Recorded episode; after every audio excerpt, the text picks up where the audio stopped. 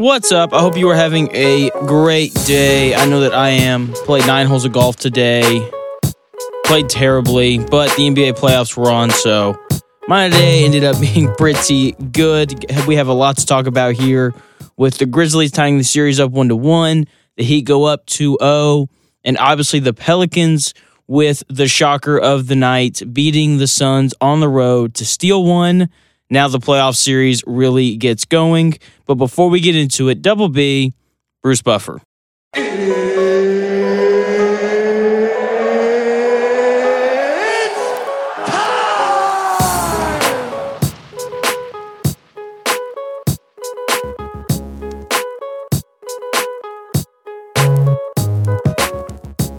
Thank you, Bruce. Man, what a night of playoff basketball. We're going to start with the Hawks and Heat, just kind of go in the order of which the games were played. And to start off this, I have to just say thank you, Jimmy Butler, for proving and justifying tonight why I had you on my NBA top 25 players in the playoffs list. 45 points on 15 of 25 shooting, played great defense five rebounds, five assists. Really did it all for the Miami Heat tonight. So just thank you. Thank you so much, Jimmy. I really appreciate that.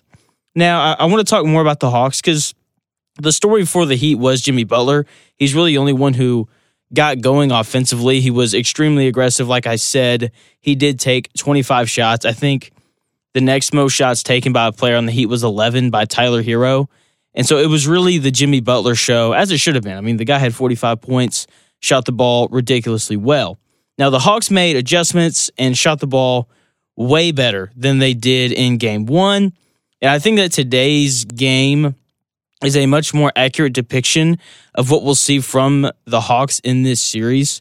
You know, the Heat, they're going to have to balance out their offense a little bit more because, you know, Jimmy Butler going for 45 every game just isn't going to happen. But still, look, a win's a win's a win, right? So, yeah, the Heat go up 2 0. Nothing else to really go about here. I still like the Heat to win this series pretty comfortably. Bam Adebayo continues to play great defense. His switchability and his ability to play the five is just, it's insane, just what he's done. I understand, you know, why he thought he should be the defensive player of the year, but you missed 26 games. I don't want to hear you complaining. Anyway, moving on. Timberwolves and Grizzlies. So the Grizzlies absolutely dominated this game from the second quarter on. You know, it was pretty tight there in the first quarter, a lot, lot of back and forth, really exciting. But, you know, the Grizzlies just wore down. They they just took off in the second quarter. So the Grizzlies really made one adjustment that madly changed the game. Steven Adams only played three minutes the entire game. Jaren Jackson shot the ball so much better in this game. He scored 16 points. I think it was he was four of seven from three. His ability to stretch the floor, I think, is huge, especially with Ja being on the floor and his ability to get to the bucket without somebody sitting there waiting on him. Bane scored 16, and Tillman, who didn't play at all in game one, was outstanding coming off the bench. 13 points, seven rebounds. He was huge. And you know the Timberwolves, I thought that they just didn't play with great energy. Seemed like they were pretty content splitting, you know, the first two games in Memphis. And but with that being said, like they need to do a better job of getting Karl-Anthony Towns the ball in a position where he can score a little bit easier. He only took seven shots. I know he got in foul trouble, but the guy still played 28 minutes.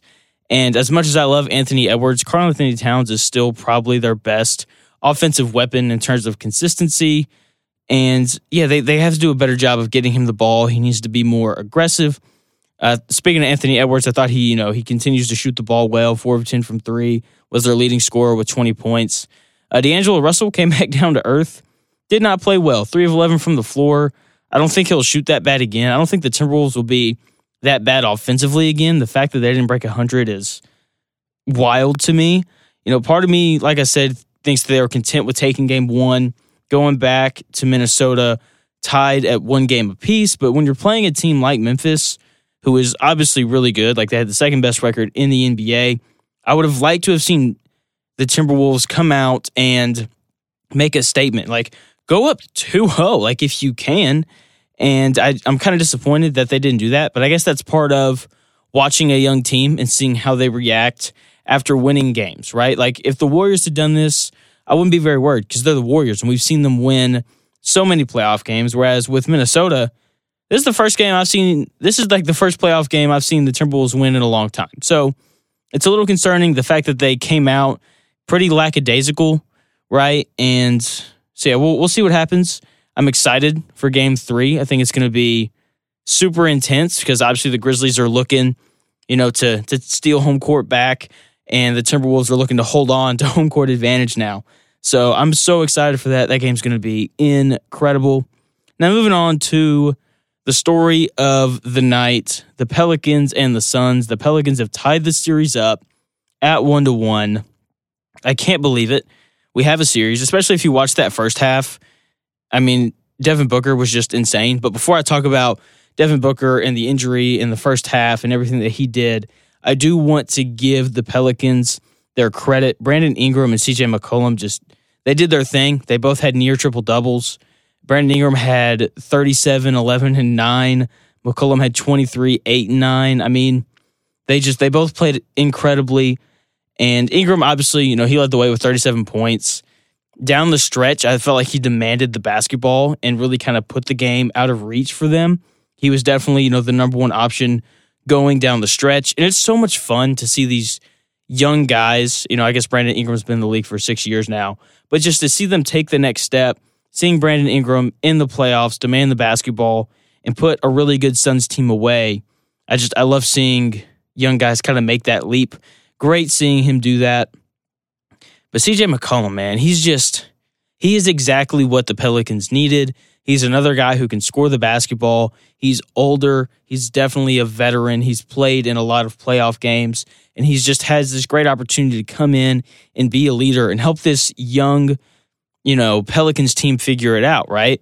And yeah, it's just it's so great kind of seeing him do that. Now, I want to move on to Devin Booker because he is the story, right? Because at the end of the day, the Suns, do they need Devin Booker to beat the Pelicans? No, they don't. Chris Paul is still plenty good enough to make that happen. Now, the Suns do need Devin Booker to win a, to win a championship. They do need that. So obviously, De- Devin Booker goes down after scoring 31 in the first half, where he was just unconscious, hitting tough shot after tough shot. Hit the three from the logo to close out the half. The little step back shot he took on the baseline over two defenders to end the first quarter was ridiculous. And he was feeling it. And then he hurt his hamstring, which is one of the worst muscles to hurt because it's so tender. It's not hard to re injure it or re aggravate it. And so now, really, where I'm concerned at is Chris Paul, who is 36. And as great as he's been, age is still a thing. You know, we saw him try to do more offensively, and it just didn't really work out. He was, like I think he was shot like 5 of 16 from the floor. I mean, it was just not good. I don't know what the Suns are going to do offensively now. Obviously, like I said, a lot more is going to rest on Chris Paul's shoulders. I think we're going to see a lot of screen and roll with him and Ayton. But outside of that, I just they don't have any other elite level one on one scores, right? And kind of reminds me of Dallas a little bit, who's playing without Luka right now, because Luka really is Dallas's only one on one scorer. And with him being off the floor, Dallas is so much better defensively. And not saying that Devin Booker's a bad defender, but Bridges should get more minutes now, so they're going to be better defensively just kind of for that alone. So it's just going to be interesting to see how the Suns adjust and what they look to do. Look, hamstring, it's a really, like I said, it's a tender muscle. I don't think we'll see him back for game three, especially with his reaction, him knowing immediately. I mean, it's it's pretty concerning. Like I said, it'll be interesting to see how they adjust offensively. Defensively, they'll be fine. I still think that they'll win this series. They're just that much better than the Pelicans, but they're not going to beat the Mavericks without Devin Booker, and they're definitely not going to beat the Warriors or the Grizzlies without him. So hopefully, you know, he's able to come back for game four or game five. But, you know, we'll have to wait and see. We'll have to wait and see. So that's going to do it here at Shooting the Shmitt. Thank you so much for listening. I'll be back again tomorrow with another take for you.